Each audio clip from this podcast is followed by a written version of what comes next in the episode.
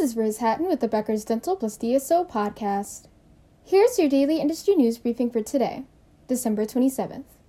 First, Houston based Specialty One Partners recently added New York City Endodontics to its network. Specialty One Partners is the parent company of management service organization Endo One Partners, OS One Partners, Imperial One Partners.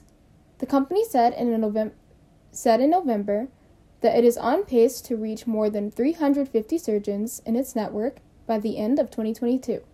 New York City Endodontics includes six endodontists and is led by Dr. Scott Resnick and Dr. Thomas Zakari, according to a December 20th news release. Second, from DSO acquisitions to dental school partnerships, here are six dental updates that have taken place since November 29th. 1. Morrisville, North Carolina based Affordable Care opened two practices in Estero and Palm Coast. 2.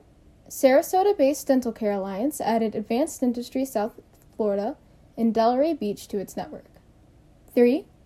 Boca Raton, Florida based Florida Atlantic University announced plans to open a dental school by 2025. 4.